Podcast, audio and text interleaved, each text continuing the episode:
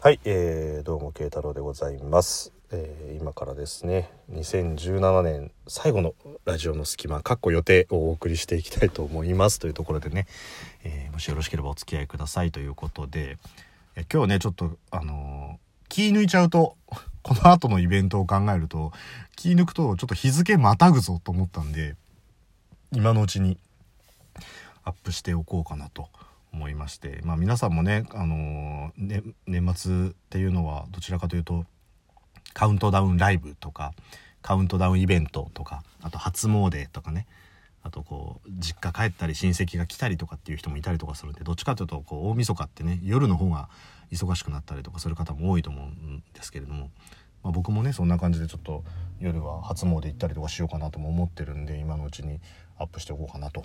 思いますというところで、えー今回はま2つの意味合いがあって2017年最後の放送というところとあとプチ記念会というところでね、え2つの意味合いがあるので、えーそういった感じでお送りしていこうかなと思っているんですけれども、えプチ記念会の方あのもしすぐ今この段階で分かりますっていう方がいらっしゃったら相当 あのマニアックな方だと思うんですけど、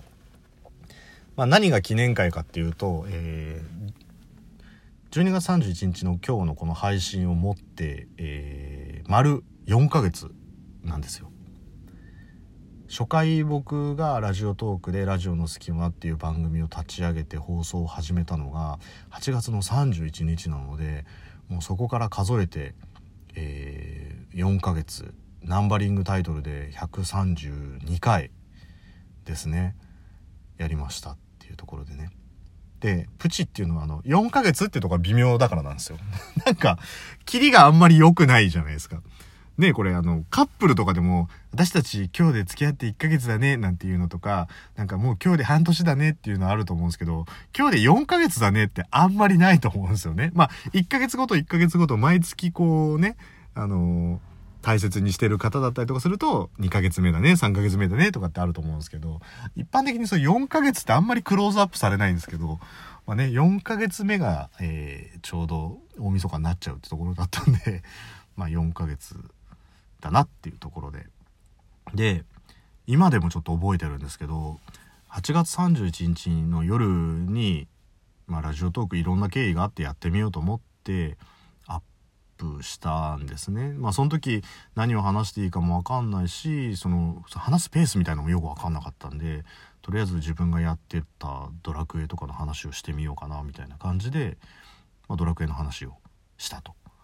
いうところで。で、えータイトルをつけてアップをしてみたっていうところで初めて、えーラジオトークというものを始めて。でその時、まあ、8月31日ってあの割と僕の中でこう覚えやすかったのがやっぱりこう夏の最後とか夏休み最後の日っていうイメージって強いじゃないですか。もちろん大学生の方で例えば9月の中旬ぐらいまで休みですよっていう方もいらっしゃったりとか今だとあの結構8月のもう終わりの方で学校が始まるっていうようなねそういうようなところもあったりとかするんで必ずしも8月の31日がラストっていうわけではないんですけどだからまあ僕の中ではまあ8月31日ってこうま夏も終わるし秋に変わるしみたいなね。夏休み最後だしみたいなところもあるんで、まあ、どちらかというとこう覚えやすいタイミングに始めたなっていうところなんですけど。で、えー第1話アップしてでやっぱ8月31日にアップしたっていうこともなんとなくこう意識の中にあったんでアップした後思ったことはうん12月31日までやってることはねえなって思ってたんですよ その時は。だからまあねこう初期の頃の放送を聞いてもらえれば分かると思うんですけどやっぱり誰が聞いてるかも分かんないし単純に自分がこうアップするっていうことを目的にしてた部分も結構あったんですよ。誰かに聞いてもらうっていうことよりこう12分間っていうところで何が話せるんだろうとかだからその自分の中でやってみたいみたいな感じの意味合いが強かったんでだからねそのまあ何回かやってこう12分喋るってこういう感じなんだっていう風になったらやめるだろうなと思ってたんでまあねもうみんな当たり前のように半袖短パンとかで街を歩いてるような時期なのにもうコートを着ても寒い寒いって言ってるような12月31日は絶対やってないなって思いきや今日ですよ。もう、あの頃の自分が今日の自分を見たらどう思うのかって思うんですけど、で、そこからほぼ、えー、24時間に1話アップし続けてるってことですもんね。本当に。ようやるわ。もうね、どっかのタイミングからね、あの千と千尋見たことある方います？あの唐突ですけど。あの、千と千尋の途中で、こう、湯屋の外壁の階段をこう、千尋が降りようとすると、うわーっつってこう、両手上げて、ダダダダダダダって降りてくるシーンあるじゃないですか。もうだから、ああいう感じで、もはやここまで続けると止めらんないみたいな感じもあるんですよ。まあ、もしくはカリオストロの城のルパンですよね。もう、屋根からダダダダダダダダビヨーンっていうあのシーンですね。みたいな感じで、なんかこう、適度に、まあ自分の中では別に、まあこれが今のペースが適度になんですけど、なんか、どっかで休むこともできたろうに、休むこともせず、だからといってそれがなんか、とんでもなく大変なことかって言ったらまあそういうわけでもなくっていうことでねここまでまあ続いてきてでまあ自分が発信してみたいっていうことが強かったからなのかなっていう気もするんですよ。ね、なんか誰かに聞いてもらいたいっていう気持ちが先行してたら自分の性格上なんかやっぱり反応が分かんないってことできついのかなと思うんですけど12分間で話まとめてみるとかっていうなんか自分の中でやってみるみたいな意味合いが強かったんで、で、まあそんな折、あの、いろんな方と交流を持たせていただいたりとか、まあいまだにですけどね、あの、コラボ放送したりとかもそうですし、えー、まあ、いろんな方にお便り出してみたりとか自分のまあ生活の範囲でできる範囲で、えー、やってった結果まあたった一人で、えー、始めてみたラジオトークがそれなりに、まあ、まだ4ヶ月ではあれどその交流を持たせていただいている方っていうのが増えてきたっていうのが自分の中の、えー、まあ、4ヶ月目の節目プラス2017年において大きいことだったなっていうのは思うんですよね。で今年1年振り返ってまあいろんなことはありましたけど大きいことで言って今までの人生でなかったのは1年間の間に2回も海外旅行行くなんてまずなかったんでこれは結構自分の中で大きかったんですよ。5月にフロリダウォルト・ディズニー・ワールド回って、えー、10月末から11月にずっと行きたかったハワイに行ってっていう生活は自分の中で、ね、今までないことだったから発見も多かったしやっぱり海外に行くとねいろんな驚きとか発見とかもあったんで、えー、よかったんですけどまあそれ以上にね多分皆さんも言ってらっしゃるでしょうけどこのアプリで出会った輪っていうのは大きいのかな本当にあのいろんな世代のいろんなことをやってる人と一緒にねあのラジオトークっていう輪の中で放送させてコラボっていうことではなくてラジオトークっていうくくりの中で放送させていただいてる上でいろんな人のいろんな考え方いろんな生活いろんな価値観みたいなのを聞けるその人に対して耳を傾ける時間が増えたので。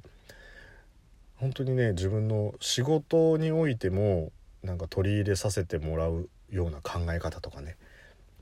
そういうことも聞く機会があったのであの出会いというか、まあ、転機としては大きかった。やっぱり自分の考え方をある種変えてもらった人の発言とか考え方もあったんで